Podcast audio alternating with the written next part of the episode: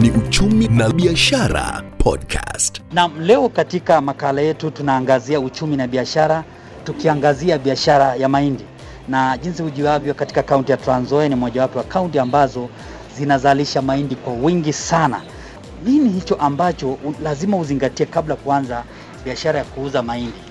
Kitu ambacho mtu aliye mfanyabiashara wa mahindi anazingatia sana ni kugundua ya kwamba mahali ananunua na mahindi. Kwa mfano, mimi nikitaka kununua mahindi na nitengeneze faida, taifa la Uganda mahindi yake inatokea shilingi elfu moja na mia tano mpaka shilingi elfu moja mia nane wakati huo Kenya ikivuna mahindi inasimama elfu moja mia nane mpaka elfu mbili na mia nne bei ya kuuziwa na mkulima.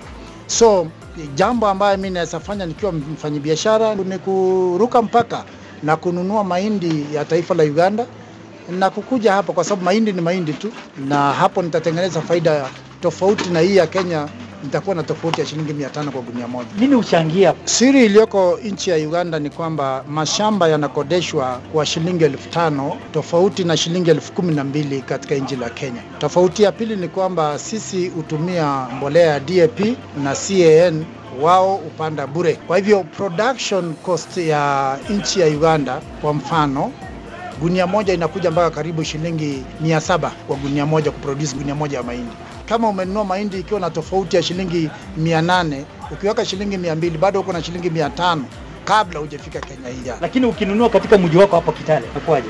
Ya ukinunua mji wako wa Kitale, namba ya kwanza ni kwamba mahindi yetu ya, ya Kenya imesalishwa kwa bei ya juu sana, ambayo ukinunua tofauti ya faida ni kidogo zaidi, ambayo imelazimisha wafanyabiashara wengi kuchanganya mahindi ya maoso, kwa sababu atanunua mahindi maoso bei rahisi, alafu wachanganya na ile nyeupe, ili inawalazimu ili ndio waweze kupata faida. Wasipofanya hivyo yaliyooza gunia ngapi kwa ngapi? ya kama gunia moja kwa gunia tatu ama mbili ya mahindi iliyo safi, ili kutengeneza faida kutokana na hii mahindi ambayo zimeoza, ndio waweze kupata faida na kukompiti na wale wafanyabiashara wa kutoka mahindi ya Uganda. Hivyo serikali inafaa kufanya nini ili Mkenya wa kawaida awe akipata unga ambao ni safi?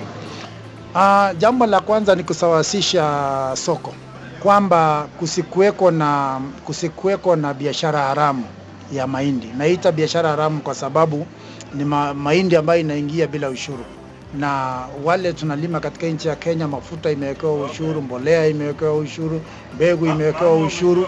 So mambo haya yote yanachangia gharama ya, ya, ya, ya mahindi, uzalishaji wa mahindi kwenda juu. So mahindi inapofika soko inafika tayari kama iko na bei ya juu.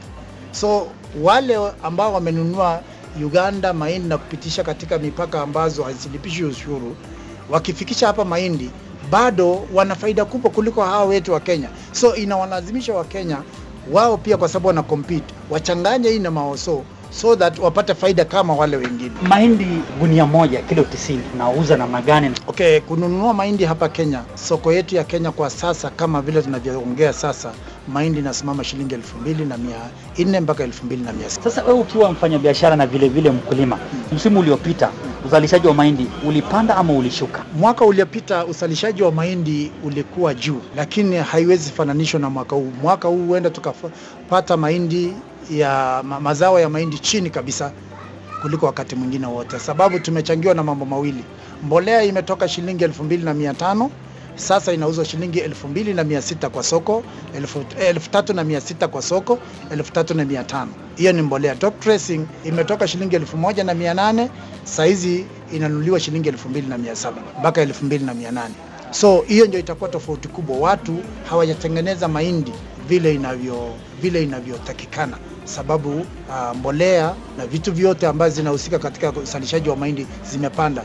Diesel ime, imetoka shilingi 80 mwezi wa kumi na mbili, saa hizi iko shilingi mia moja na juu, kumaanisha ukulima. Matrakta pia imelipisha kutokea shilingi elfu mbili mwaka jana, saa hizi inalipisha shilingi elfu tatu. So hiyo ndio tofauti kubwa ambayo itakuwa. Sasa mkiauza mahindi yenu, nani ni mnunuzi wenu? Soko wetu sasa ni, ni, ni, ni wafanyabiashara wa kawaida, sababu serikali hainunui mahindi. Ninyi pia mnanunua, mnauzia pia wafanyabiashara? Wafanyabiashara washagaji, wafanyabiashara wa kuuza katika masoko ya kawaida, so hakuna mnunuzi eh, rasmi wa mahindi Kenya saa hizi. na NCPB NCPB wananunua mahindi kwa uchache, lakini kwa siri ya kwamba wanaweka standards zinaenda juu zaidi, ndio watu wengi wasifaulu kuuza mahindi ya NCCB, so that waweze kununua tu mahindi kidogo kwa masharti ya kwamba hatujakataa, lakini mahindi zenu hazimit nini, hazimit quality. Haya masharti ni gani? Masharti ni kwamba eh, breakages lazima ziangaliwe, maozo lazima ziangaliwe, saizi ya okay, kala ya mahindi kama imepata kala kidogo ime, inakataliwa, vumbi inakataliwa. Vitu hizi zote kwa mahindi iliyo mingi ambayo imekongolewa na mashini, huwezi faulu kupata hiyo quality. Hiyo hiyo ni vitu ambaye inaweza fanyika tu kama mtu anagongoa mahindi na mkono, ambayo huwezi gongoa kwa mahindi mingi. Huu ni Uchumi na Biashara Podcast. Awali ilisemekana kwamba ukiwa mfanyabiashara itakuwa ni vigumu sana kuuza mahindi yako kwenye bodi ya kitaifa na mazao huku mjini ama NCPB.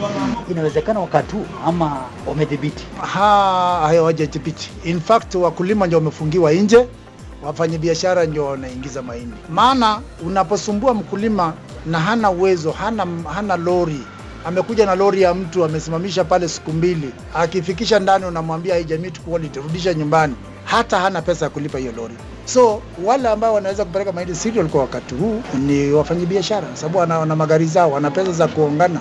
Sasa mkulima hana hiyo vitu yote. kisha kwenye bodi ya kitaifa alafu pengine hujafikia vile vigezo vya ubora Mm. inakuwaje hapo sasa? Unarudisha mahindi yako nyumbani ama unauza tena rejareja? Hapana, wana mpango ambao ulifanywa, hatujui ilifanyiwa wapi, kwamba wana mtu mwingine wa pili. Ukishindwa kumit eh, standard ya, ya, ya cereal board kuna mtu wa pili, lakini ana Mule tena? hapo hapo hapo ndani ya serial. Sasa wewe ukiangushwa pale, unaambiwa hebu ongea na yule jamaa, na ana store pale pale. Bei inakuwaje? Bei yake ina sasa inakuwa tuna tofauti ya shilingi mia tatu. Yake ni shilingi elfu mbili na mia nne themanini. Yule NCCB ananunua na elfu mbili na mia saba si kawaida mfanyabiashara ana faidi na wewe umeangushwa tu makusudi ndio huyu mfanyabiashara apate nafasi ya kukushika si sasa hiyo ndio maneno mm. Nyie wafanya biashara changamoto yenu ni gani? Changamoto iliyoko ni kwamba soko huwa haijulikani. Soko ya mahindi uh, na usagaji na ukulaji wa, wa unga inategemea pia watu wana chakula kiasi gani katika nchi. So huwezi sema mwaka huu utafanana na mwaka uchao. Kuna mwaka ambaye chakula ni chache katika nchi, biashara ya mahindi inaenda juu, na wakati chakula ni nyingi katika nchi, uuzaji wa mahindi pia inafanya nini? Inaenda chini, na wale wasakaji wakubwa hawategemei sisi wafanyabiashara wadogo, wao wana import mahindi zao kutoka nchi zaidi. Kwa hivyo soko ikionekana sio nzuri, hatuna mahali pa kukimbilia. Wizara ya Kilimo ilisema kwamba magunia ambayo yangezalishwa msimu uliopita itaongezeka hadi magunia milioni 44.9 kutoka kwa milioni 39.8 ambayo ni asilimia 12.8. Inakuwaje pakiti ya kilo mbili ya unga kwenye duka kuu ama supermarket iko juu kuliko ambayo mtu anaweza nunua tu nje na kusaga? Mimi nachangia. Ah, ni, ni, ni biashara ya, ya, ya, ya, ya, ya, utabeli. Maana msalishaji ambaye anasalisha uh, mahindi kwa mwaka mzima anapata faida ya shilingi mia mbili kwa gunia, muuzaji wa unga anapata shilingi elfu mbili kwa gunia moja. So, so ni utabeli, maana yule mtu ambaye anatakana ku, kuregulate eh, bei ni serikali, lakini sasa haijawahi kuprotect mwananchi na kuchunguza kujua mwananchi huyu anapata pesa ngapi kwa kwa mahindi gunia moja, lakini msagaji anapata pesa mingi kuliko mkulima. Sawa, tukimalizia, labda una ombi lolote kwa serikali? Sisi uh, njia ni moja tu. Ikiwa serikali inataka kuokoa wakulima wa mahindi, ni mbolea zile za serikali. Serikali itoe bei iliyo nzuri ambayo italainisha soko ya mahindi katika nchi, ikitilia manani pia ya kwamba mahindi hii kufuatana na hesabu imezalishwa kwa pesa ngapi na mkulima huyu anapata faida ya pesa ngapi. Hiyo bei ambayo unasema ni nzuri ni gani?